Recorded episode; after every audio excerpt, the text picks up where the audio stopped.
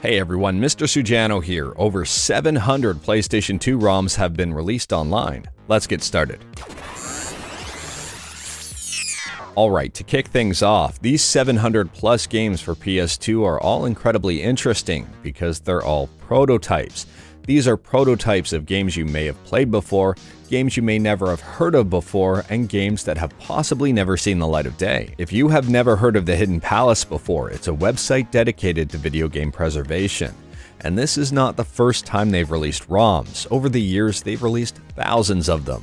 I'll leave a link to the website in the description below if you do want to check them out. On March 20th, The Hidden Palace announced Project Deluge, which is the archival of over 700 PlayStation 2 games.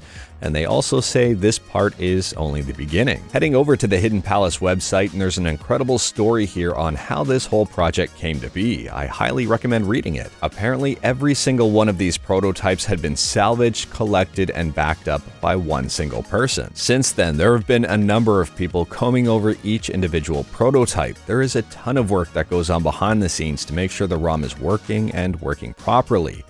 And they also have to document all this. The documentation and verification of these games has been insane. There's a lot of information on this website and a lot of really cool information. Currently, they've released 752 games. Each individual game has its own page. You can read up on notes about each prototype, and you can also see screenshots of the game in action. On the right-hand side of the page, you can see the date the prototype was created, and on the bottom of the page, you can see when the game was released. And last but definitely not least, right above my head on this page here, they've included a link for an even closer look at the game. For people aiming to get a very close look at all of these games here, there's over 860 gigabytes of data. Some interesting games included in this list are the E3 prototype of Crash Bandicoot Wrath of Cortex, the E3 prototype of Shadow of the Colossus, God Hand, Dino Stalker, Dragon Slayer 3D, Final Fantasy X2, and Legacy of Kain Soul Reaver 2. Now, if you go and take a look at that games list and there's not really anything of interest to you, don't worry, there is still more to come, and they say it right on their website.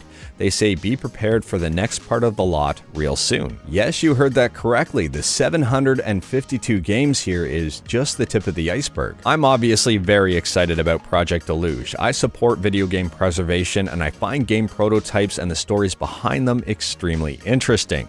But anyways, that is all I've got for today. Let me know what your thoughts are about Project Deluge in the comments below, and let me know if any of the games on that list piqued your interest. If you like this video, leave a like. If you didn't like this video, leave a like.